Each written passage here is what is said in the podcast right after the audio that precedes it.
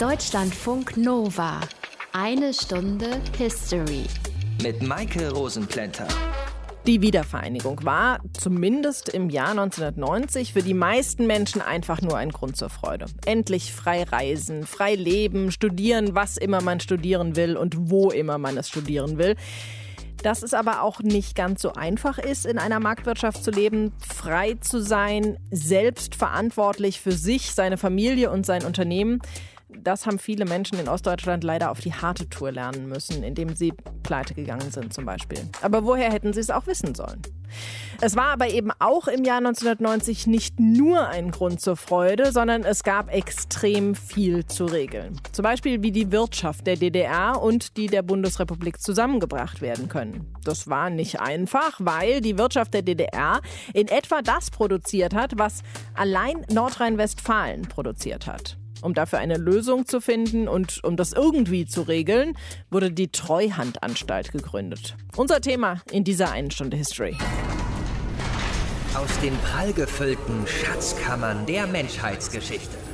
Euer Deutschlandfunk Nova-Historiker Dr. Matthias von Helfeld. Ich grüße dich. Ich grüße dich ebenfalls. Warum, Matthias, war so etwas wie eine Treuhandanstalt am Ende der DDR überhaupt notwendig? Naja, da müssen wir uns mal vorstellen und ein bisschen zurückerinnern. Das gibt es ja bei uns gar nicht. Aber in der DDR kann man einfach sagen, alles gehörte allen. Und mit alles meine ich tatsächlich alle Betriebe, alle Straßen, alle Wälder, alle Schiffe, alles, was es dort gab, gehörte im Grunde genommen allen. Also alles. Es war alles, genau. Und die Regierung hatte den Standpunkt, der wurde auch so in Politik umgesetzt, das ist alles Staatseigentum. Es wird von einer Staatsbürokratie verwaltet und betrieben. Und das war so etwas, sagen wir einfach mal, wie eine Staatsholding. Und das stand natürlich im totalen Widerspruch zum westdeutschen System. Also gab es im Moment der Wiedervereinigung oder des Jahres der Wiedervereinigung nur die Idee, wir müssen das privatisieren, wir müssen es verkaufen und wir müssen Geld einnehmen, um das, was die Einheit letzten Endes kostet, kosten wird, jedenfalls zum Teil zu finanzieren. Naja, aber wenn alles allen gehört, dann heißt es ja auch, dass alle DDR-Bürger zumindest anteilig Besitzer an den Industrieanlagen und allen anderen Gütern der DDR waren. Und genau so war es auch und genau so wurde das diskutiert, zum Beispiel am runden Tisch. Dort saß die Regierung mit Oppositionsgruppen zusammen und dort wurde zum ersten Mal darüber diskutiert, dass man eine Treuhandgesellschaft brauchen würde, die die Anteilsrechte der DDR-Bürger wahren sollte, zum Beispiel, das war eine Idee, durch Ausgabe von Anteilscheinen. Und am 1. März 1990 gab es dann den Beschluss in der Volkskammer, die Treuhand sollte das Volkseigentum bewahren und die Interessen der Allgemeinheit verwalten. Aber das war drei Wochen vor der Volkskammerwahl vom 18.03.1990 und danach wurden die Karten neu gemischt. Von da an konzentrierten sich dann alle Entscheidungen der Volkskammer auf einen Einigungsvertrag mit der Bundesrepublik, oder?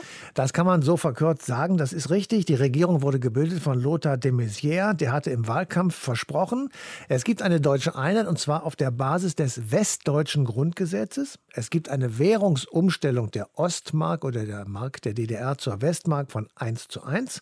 Es gibt Gewerbefreiheit, es gibt freien Zugang für Investoren aus dem westlichen Ausland. Wir werden, hat er gesagt, soziale Sicherungssysteme einführen und es wird das politische Strafrecht abgeschafft. Aber da war eben, wenn man das so formuliert, kein Platz für ein anderes System als das der westdeutschen freien Marktwirtschaft. Und deshalb mussten die DDR-Betriebe privatisiert werden und sie durften keinem staatlichen Einfluss unterliegen, der über den Rahmen der westdeutschen Marktwirtschaft hinausging. Das heißt, was waren dann die ersten Aufgaben der Treuhandanstalt? Also erstmal mussten noch vor der deutschen Einheit, die ja erst im Oktober 1990 stattgefunden hat, die sogenannten Kombinate entflechtet werden. Also Stopp, Kombinate? Das waren Großbetriebe, Zusammenfassungen könnte man sagen von Betrieben, die ähnliche Dinge herstellten.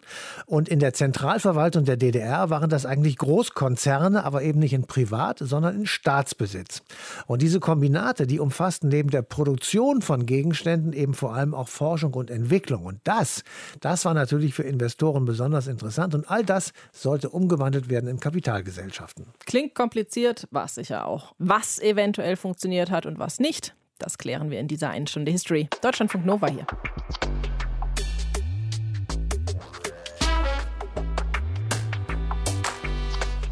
Beschlossen wurde die Gründung der Treuhand auf einer Sitzung der Volkskammer am 1. März 1990. Wie das abgelaufen ist, das erzählt uns Grit Eggerichs aus dem History Team. 1990 am Berliner Gendarmenmarkt.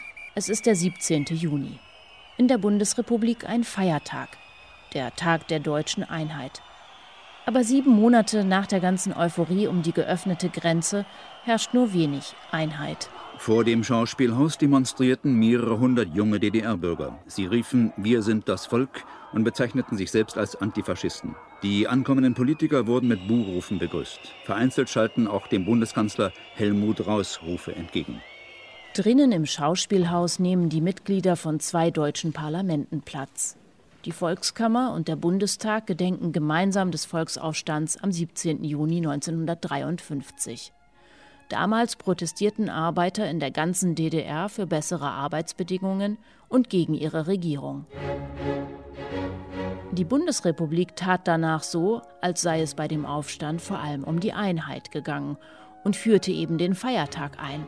Die DDR-Propaganda machte eine faschistische Verschwörung für den Aufstand verantwortlich. Bei dem Festakt 37 Jahre später demonstrieren die Politiker und Politikerinnen aus Ost und West dass sie ihre Geschichtsdeutungen irgendwie einander angleichen wollen. Ein Prozess, der ja bekanntlich andauert.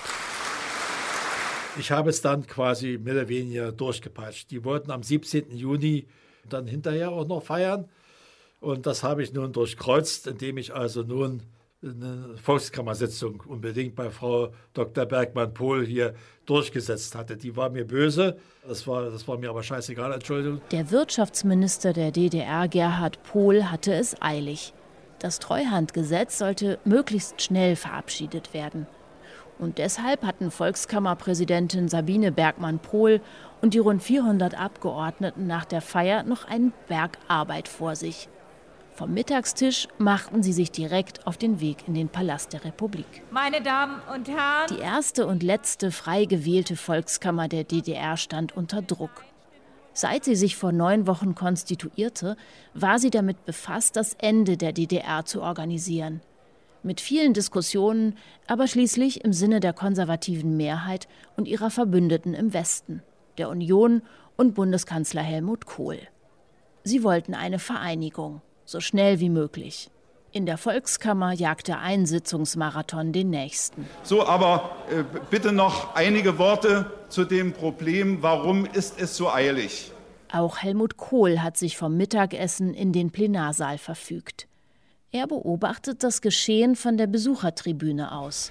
Der erste Grund ist der, dass das ganze Gelingen unserer Wirtschaftsumstellung zu einem ganz entscheidenden Maße davon abhängig ist, ob westdeutsche und ausländische Investoren Vertrauen fassen in unsere Situation und hier investieren. Die Währungsunion ist zwar noch nicht von der Volkskammer verabschiedet, aber alle wissen es.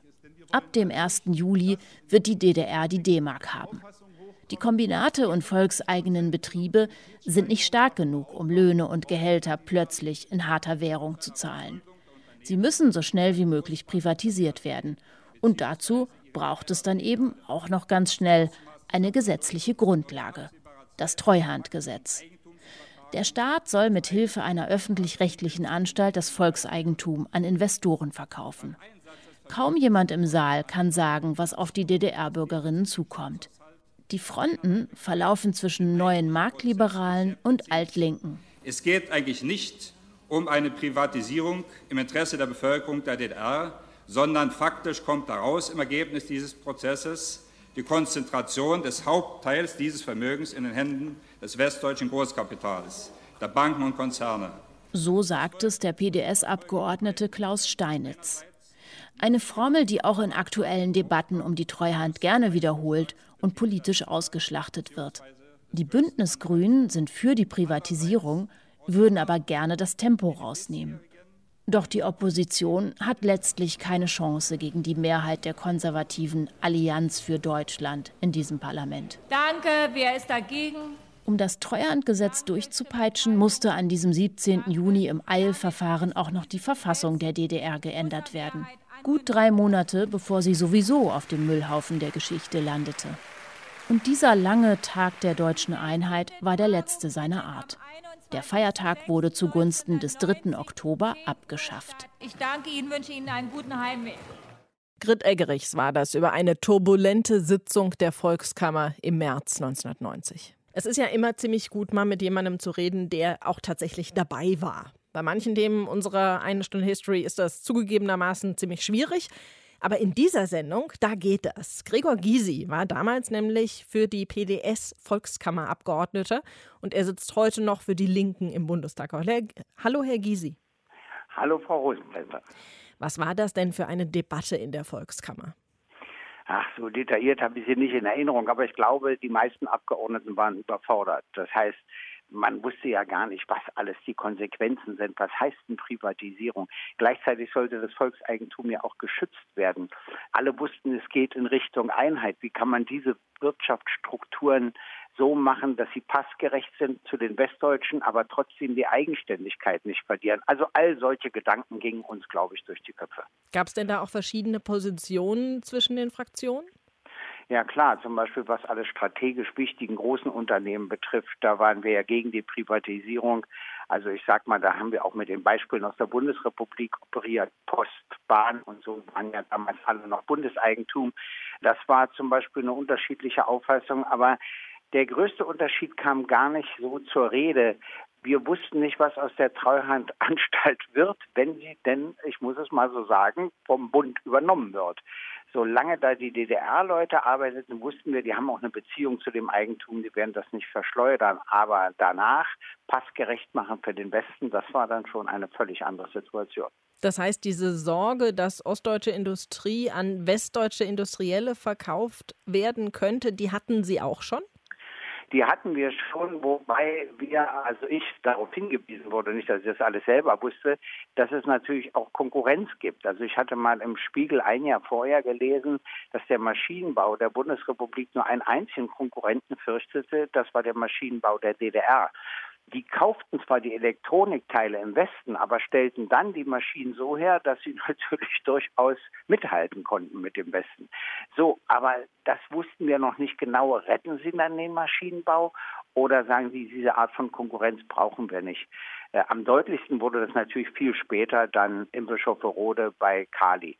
Aber schon damals gab es diese Sorge, aber nicht so verbreitet. Trotzdem mussten Sie ja dieser Wirtschaft auch irgendeine Nummer geben, irgendeine Zahl. Welchen Wert haben Sie bzw. haben die Abgeordneten der Volkskammer der DDR-Wirtschaft beigemessen? Hatten Sie da eine Vorstellung, wie viel die Ich glaube nicht, dass das irgendwas in die Billionen geht schon, aber ich hatte davon ja auch gar keine Ahnung. Und die Wirtschaftsleute, die wir hatten, schätzten das auch sehr unterschiedlich ein weil das bis dahin nicht gab. Zum Beispiel die Rechnung, die es mal gab von dem früheren Mitglied des Politbüros, der Chef der Plankommission war, die musste er dann später deshalb korrigieren, weil er den ganzen Bereich von Schalk-Golubkowski nicht mit einberechnet hatte. Also auch die Einnahmen, nicht die Guthaben. Wenn man die einberechnete, sah das wieder gänzlich anders aus. Die DDR hat ja viel verkauft und auch hergestellt, nur um an Devisen, wie es so schön hieß, also an Westgeld heranzukommen. Das konnten wir aber alles nicht einschätzen. Also es gibt immer so Veränderungen, wo du weißt, bestimmte Unternehmen haben keine Chance mehr. Aber andere, äh, die kaputt gemacht worden sind, das habe ich nie akzeptiert und das fand ich auch nicht souverän von der Bundesregierung. Sie hätte damals anders umgehen können und auch müssen. Ziel war ja die Privatisierung und die Reorganisierung des volkseigenen Vermögens. Was sollte denn da am Ende stehen? Na, am Ende sollte natürlich eine wesentlich effizientere Wirtschaft stehen. Also bestimmte Strukturen der Kombinate waren zu groß. Da ging es darum, dass man das ja aufteilen kann in kleinere Unternehmen, wo auch viel schneller eine Effizienz herzustellen ist. Dann gab es lauter Fragen. Unsere Unternehmen in der DDR hatten ja lauter Aufgaben, von denen wir nicht wussten, was wird denn daraus. Also sie hatten immer einen eigenen Kulturbereich. Sie hatten immer einen Reisefonds. Es gab Kindertagesstätten, wie wir heute sagen. Also es gab Krippen und Kindergärten der Betriebe selbst, damit eben die Frauen auch arbeiten gehen konnten etc.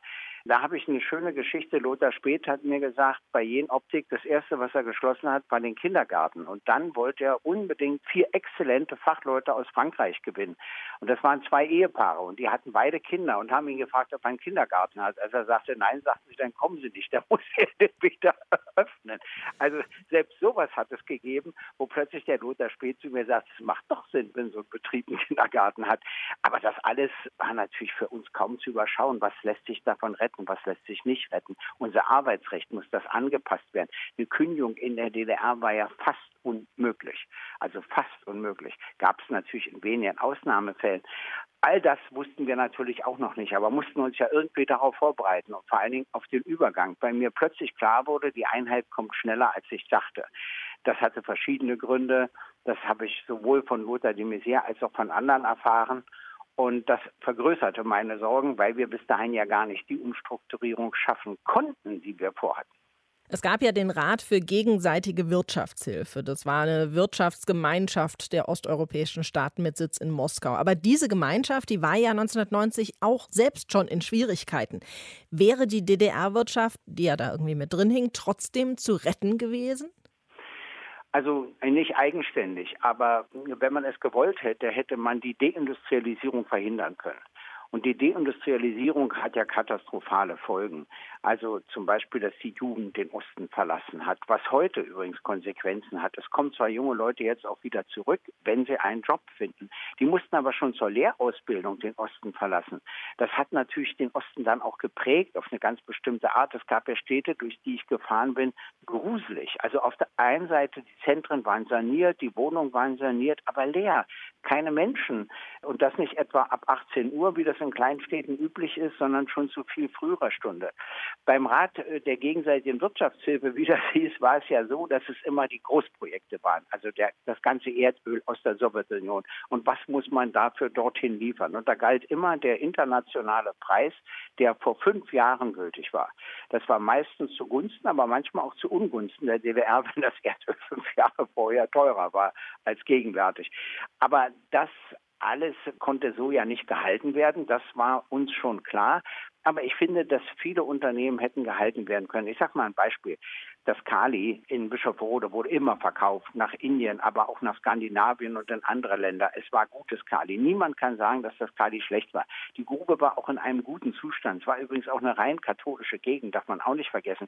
Die war entsprechend auch geprägt. Und das wurde dicht gemacht. Und heute wird immer gesagt, es gab keinen Käufer. Das stimmt nicht. Ich kannte den Herrn Peine, einen Mittelständler, der die Kali-Grube kaufen wollte. Das hat er auch öffentlich und offiziell angeboten. Die Treuhandanstalt wollte es nicht. Ich sage immer noch, es besteht der dringende Verdacht, dass die Kali und Salz AG Kassel kein Interesse hatte. Und das hätte man noch anders machen können. Hätte man sagen können, ihr habt ein Kaliwerk, wir haben ein Kaliwerk, wie können wir uns das aufteilen, wie können wir erreichen, dass ihr keine Kunden verliert, wir keine Kunden verlieren, etc. Aber sowas gab es nicht, ja Herangehensweise gab es nicht. Und das hat mich gestört. Wenn man vereint, dann muss man auch die anderen wollen und nicht sich überlegen, wie man das nur so gestaltet, dass man selber nicht den geringsten wirtschaftlichen Schaden nimmt. Sagt Gregor Gysi. Er war damals für die PDS bei den Verhandlungen zur Treuhandanstalt dabei. Danke Ihnen für das Gespräch. Bitte schön, wiederhören. Deutschlandfunk Nova. Eine Stunde History. Matthias hat am Anfang der Sendung so in einem Halbsatz gesagt, dass jeder DDR-Bürger Anteilsrechte an den staatseigenen Betrieben hatte und dass die gewahrt werden sollten. Aber wie? Der Ökonom Burkhard Wehner hatte damals die Idee der Coupon-Privatisierung und in Polen und in der ehemaligen Tschechoslowakei und Sowjetunion wurde das auch tatsächlich umgesetzt. Also warum nicht bei uns? Frage ich Herrn Wehner. Hallo. Hallo. Was ist eine Coupon-Privatisierung? Ja, man kann es so sagen. Die Coupon-Privatisierung war eigentlich ein Ausweg aus einem Dilemma. Im Sozialismus hatte ja niemand nennenswertes privates Vermögen angesammelt. Auf jeden Fall nicht genug, um wertvolle Unternehmen aufzukaufen. Und deswegen war ein direkter Verkauf der Unternehmen an Inländer allenfalls in geringem Umfang möglich. Daher war eine einigermaßen zügige Privatisierung nur auf zwei anderen Wegen denkbar. Entweder Ausverkauf an ausländische Investoren oder eine Aneignung der Betriebe durch Inländer auf mehr oder weniger zwielichtige Weise mit Tricks, Manipulation und Korruption. Und das war natürlich beides nicht gewollt. Der Ausverkauf an Ausländern nicht und erst recht nicht die zwielichtige Aneignung. Also brauchte man eine bessere Alternative. Ein moralisch integres, politisch legitimes und, was ebenso wichtig war, ein behutsames Privatisierungsverfahren.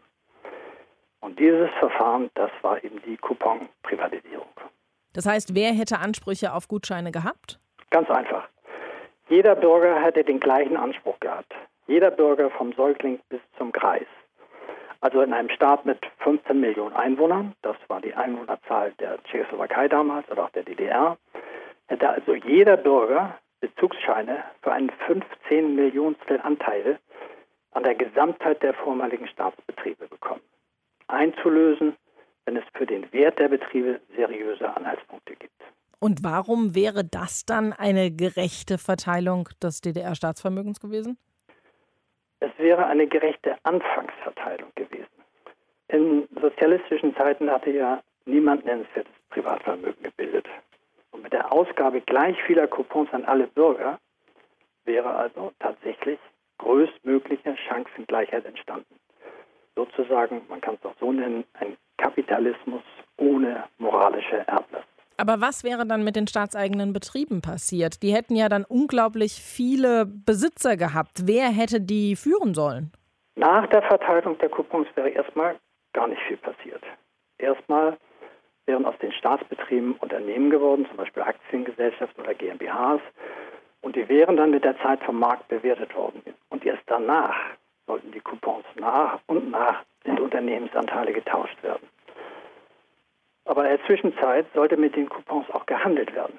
Es sollte ja nicht bei der anfänglichen Gleichverteilung der Coupons bleiben. Im Gegenteil, die Coupons durften und sollten sich bei Menschen sammeln, die sich irgendwie unternehmerisches Engagement zutrauen. Und dafür brauchte es einen Handel, einen Markt für die Coupons.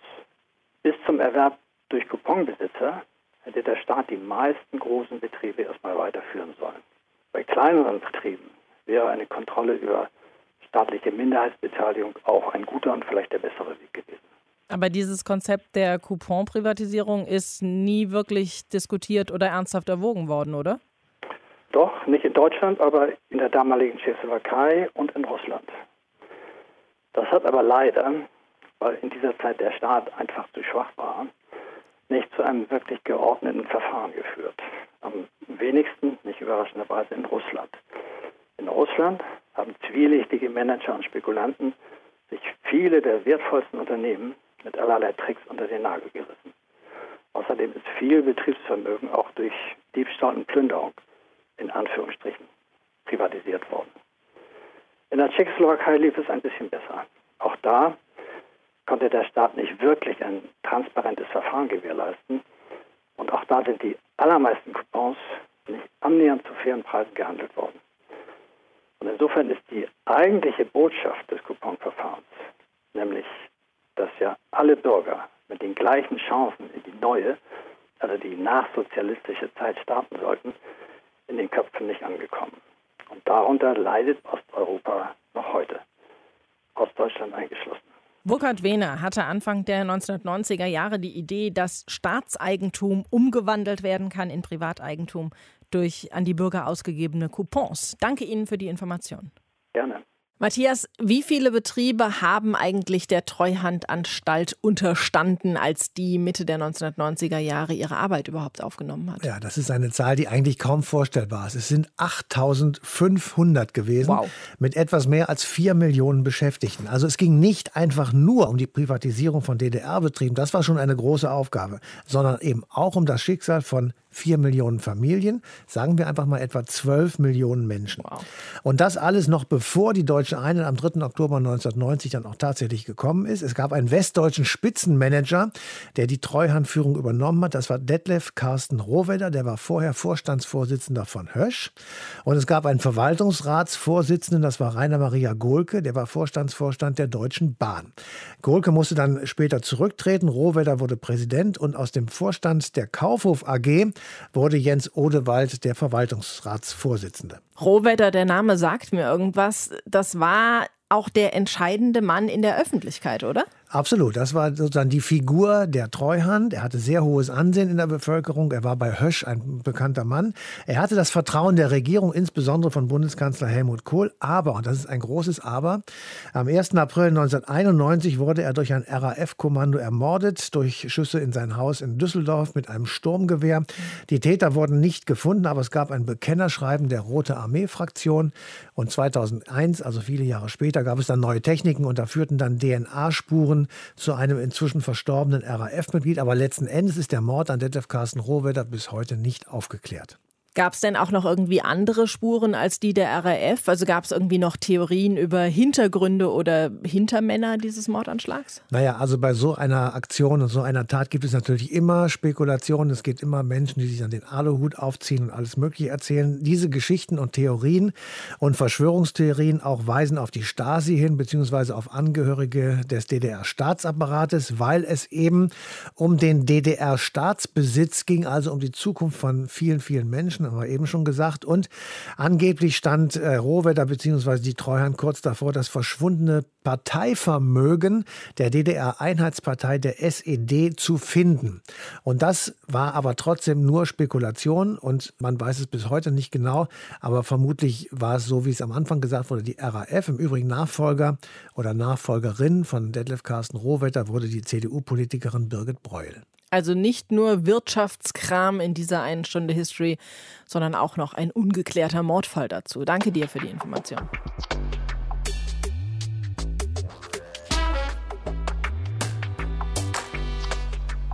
Auch 30 Jahre nach dem Mauerfall wird die Treuhand oft noch als der Sündenbock dargestellt. Unter anderem wird ihr vorgeworfen, die DDR-Wirtschaft verscherbelt und ausverkauft zu haben.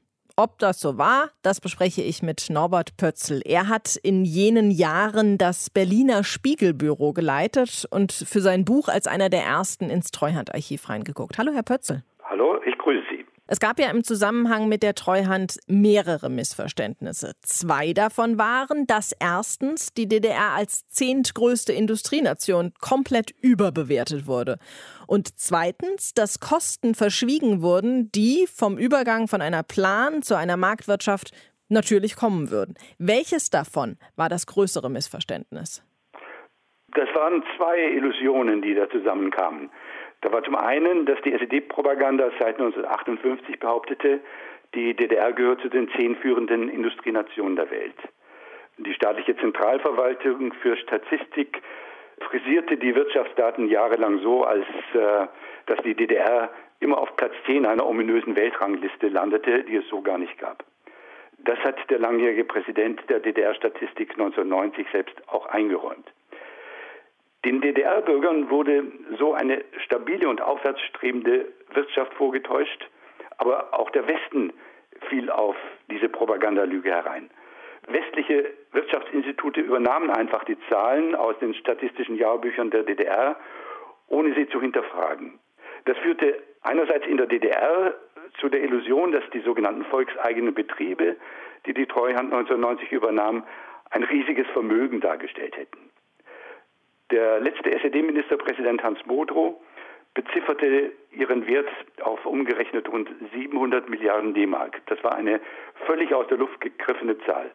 Sie weckte und nährte jedoch bei manchen Politikern im Westen die Illusion, durch die Erlöse aus dem Verkauf der Betriebe könnten die Kosten der Einheit finanziert werden, quasi aus der Portokasse. So als würde es wie 1948 in der alten Bundesrepublik ein zweites Wirtschaftswunder geben. Da war es besonders Bundeskanzler Helmut Kohl mit seinem Versprechen, dass es im Osten bald blühende Landschaften geben würde. Das weckte falsche Hoffnungen, die dann in Enttäuschung umschlugen und umschlagen mussten. Wie im Märchen von des Kaisers neuen Kleidern verschloss man hüben wie drüben die Augen davor, was jeder hätte sehen können, nämlich den maroden Zustand der Industrie, die total veralteten und heruntergewirtschafteten Anlagen und Maschinen und die gigantische Umweltvergiftung. Deshalb musste die Treuhand 43 Milliarden D-Mark für die Beseitigung ökologischer Schäden aufwenden, 150 Milliarden für betriebliche Sanierungs- und Investitionsmaßnahmen sowie 104 Milliarden für die Tilgung von Altschulden der Betriebe. Die Erlöse aus der Privatisierung brachten aber gerade mal 60 Milliarden D-Mark ein. Unter dem Strich machte die Treuhand also schließlich rund 260 Milliarden D-Mark Verlust, in heutiger Währung also 130 Milliarden Euro. Außerdem flossen seit 1990 für Strukturmaßnahmen mehr als 2 Billionen Euro, also 2000 Milliarden Euro, aus der Bundesrepublik in die ostdeutschen Länder. Und weil die Bundesregierung Steuererhöhungen zur Finanzierung der Einheit ausgeschlossen hatte, wurde der Solidarbeitrag eingeführt, der bis heute erhoben wird. Aber es wird ja auch immer wieder gesagt, dass drei Viertel der DDR-Wirtschaft an Westdeutsche verkauft wurden. Ja, das stimmt nur, wenn man die Kaufsumme zugrunde legt. Denn große Betriebe konnten logischerweise nur von kapitalkräftigen Investoren übernommen werden, die dann auch noch hohe Millionenbeträge für die Modernisierung aufbringen mussten. Dieses Kapital war in Ostdeutschland schlicht nicht vorhanden.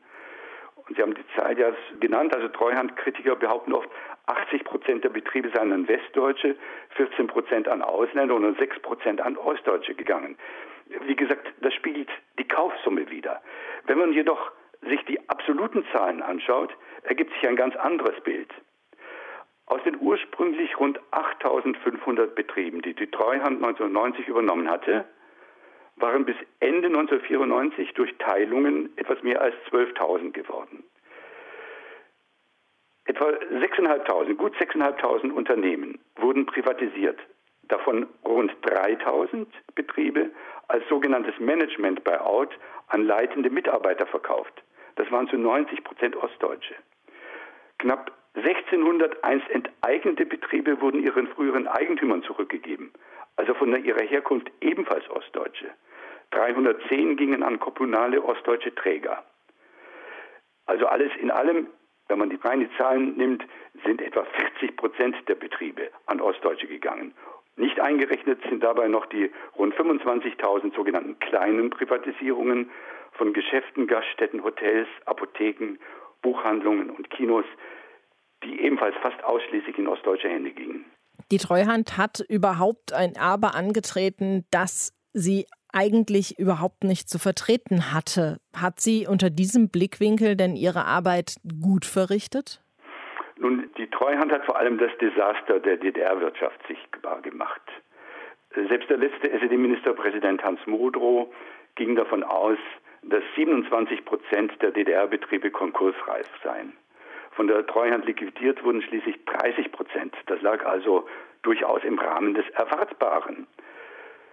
Zudem hatte die Treuhand eine Hypothek zu schultern, die ihr von der Politik, und zwar ost- wie westdeutsch, aufgebürdet worden war, nämlich die Währungsunion am 1. Juli 1990 mit der Umstellung der Löhne und Renten im Verhältnis 1 zu 1. Für die Betriebe bedeutete dies, dass sich ihre Produkte gemessen an den offiziellen Umrechnungskursen, die bis dahin galten, um rund 400 Prozent verteuerten und daher auf dem Weltmarkt kaum noch wettbewerbsfähig waren. Unter diesen schwierigen Rahmenbedingungen hatte die Treuhand eine Aufgabe zu bewältigen, für die es bis dahin kein Vorbild gab. Es gab ja eben keinen Masterplan für die Umwandlung einer Plan in eine Marktwirtschaft. Die Anstalt musste aus dem Nichts aufgebaut werden und Tausende von Mitarbeitern rekrutieren. Waren übrigens auch zu rund zwei Dritteln Ostdeutsche. Da konnte es nicht ausbleiben, dass auch Fehler gemacht und Fehlentscheidungen getroffen wurden dass es Krisengewinnler gab und Glücksritter angezogen wurden. Aber die Kriminalität, die oft behauptet wird, war kein Massenphänomen, sondern sie bewegte sich im unteren einstelligen Prozentbereich wie in allen Bereichen der Gesellschaft. Also an all diesen Umständen gemessen hat die Treuhand, wie ich finde, insgesamt eine gute Arbeit geleistet. Der Autor und Journalist Norbert Pötzl durfte als einer der ersten in die Treuhandarchive und hat uns erzählt, wie die Anstalt so ihre Arbeit gemacht hat. Danke Ihnen dafür. Vielen Dank, gerne. Es gibt ja immer Menschen, die meinen, aus allem Geld rausholen zu müssen, gerne auch so halb oder eben auch gar nicht legal. Wie damit die Treuhand umgegangen ist, das bespreche ich mit Dirk Labs. Er ist investigativer Journalist und hat ein Buch geschrieben über die wahre Geschichte der Treuhand. Hallo, Herr Labs. Hallo. War die Treuhand der Aufgabe überhaupt organisatorisch und personell gewachsen? Nein, konnte sie aber auch gerade anfangs nicht sein, weil sie ja quasi aus dem Boden gestampft werden musste. Es gab ja vorher diese Behörde noch nicht. Und sie war äh, quasi über Nacht mit einer wahnsinnigen Aufgabe konfrontiert, also eine ganze Volkswirtschaft zu privatisieren. Sowas hat man ja vorher noch nicht versucht. Dann war die Treuhand anfangs noch eine ostdeutsche Behörde. Das heißt, man hatte eine Menge Mitarbeiter, die im Sozialismus sozialisiert worden sind, die plötzlich also Kapitalismus lernen mussten und anwenden mussten. Und es musste zwangsläufig gerade in dem ersten halben Jahr bis ganz im ersten vollen Jahr wirklich zu, zu Chaos führen. Dann hat es danach einen Bundestagsausschuss gegeben, der beurteilt hat, wie die Treuhandanstalt gearbeitet hat. Und der hat 1998 festgestellt, dass die Arbeit der Treuhand einen Schaden von etwa 10 Milliarden D-Mark verursacht hat. Woran hat das gelegen? Naja, einer der Hauptgründe war, dass man relativ schnell festgestellt hat, dass man gar nicht genug Investoren finden konnte. Es war also ein Überangebot von Firmen. Es war gar nicht so sehr nur das Problem, dass die alle marode waren, sondern es waren einfach wahnsinnig viele, über 8000 auf einmal auf dem Markt. Das heißt, es gab gar nicht so viele Investoren, die Interesse hatten und die musste man locken mit Geld, mit Subventionen. Und wann immer der Staat Geld rausgibt, also die standen ja quasi mit einem Eimer Geld auf der Straße in Berlin und haben es rausgereicht, führt es natürlich zu Problemen. Und es gab sehr frühzeitig, ich habe gerade jetzt wieder einen Film über das Thema gedreht, also sehr frühzeitig westdeutsche Kriminelle, die waren im Gegensatz zu der Treuhand schon ab Tag 1 vorbereitet.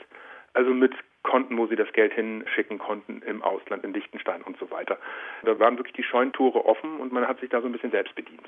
War das eben auch der Grund, warum es zu so vielen Betrugs- und Korruptionsfällen gekommen ist? Genau, also es war einfach klar, dass ein Goldrausch, so habe ich auch mein Buch genannt, ein Goldrausch einfach ähm, ausgelöst wird. Und das nächste Problem war, dass man doch relativ obwohl man frühzeitig wusste, schon im Sommer 1990, dass also dass es zu Betrugsfällen kommen werden würde, hat man eben die die Abwehr nicht richtig ausgestattet mit Mitteln und Personal.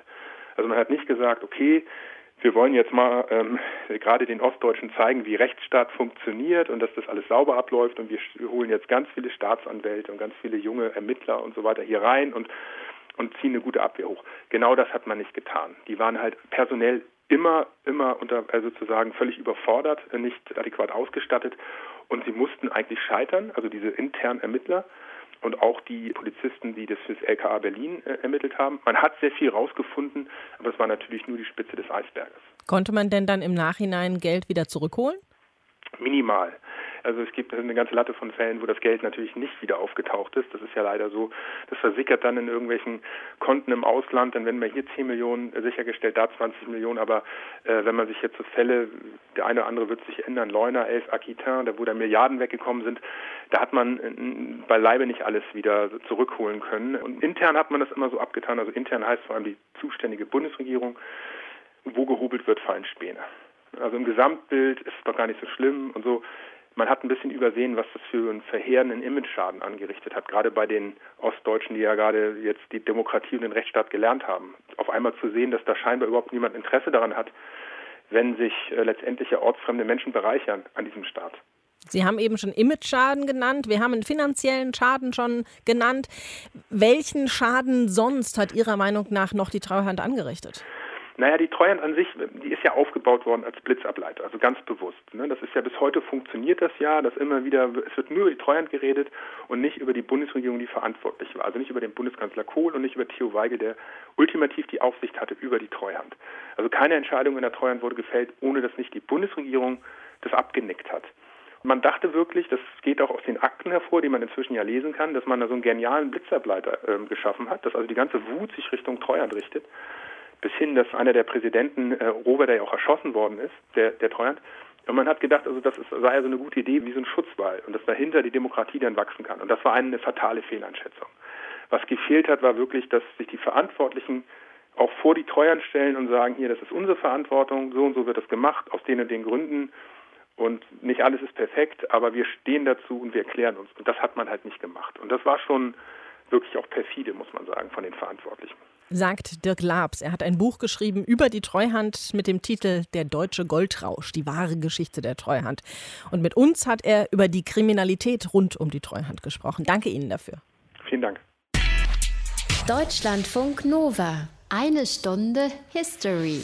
Wir sind am Ende dieser einen Stunde History angekommen und es ist Zeit für ein Fazit. Matthias, 2014 hat die Zeit geschrieben, dass die Treuhandanstalt die ostdeutsche Wirtschaft privatisieren sollte und dabei zur meistgehassten Institution des Landes geworden ist. Wie konnte das passieren? Es war eine gigantische Aufgabe, an der die Treuhand vielleicht letzten Endes sogar gescheitert ist. Die sozialistische Planwirtschaft in Marktwirtschaft in wenigen Jahren umzugestalten und das mit ganz, ganz wenigen Mitarbeitern. Das waren 8000 Betriebe, 17 Millionen Quadratmeter Agrarfläche, knapp 20 Millionen Quadratmeter Forstfläche, 25 Millionen Quadratmeter Immobilien und 40.000 Einzelhandelsgeschäfte. Und dazu kam, viele Ostbetriebe waren nicht produktiv, Käufer gab es also meistens nur für Sahnestückchen. Und deshalb musste oft Geld noch in die Hand genommen werden, damit Investoren Betriebe übernommen haben. Ja, aber was ist dann mit den Mitarbeitern passiert? Also manche wurden natürlich übernommen. Es gab Fälle, in denen einer aus der ehemaligen DDR-Belegschaft den Betrieb dann übernommen oder weitergeführt hat. Meistens die kleineren Einzelhandelsgeschäfte. Aber meistens waren es eben westliche Investoren, die da an den Start gelangten.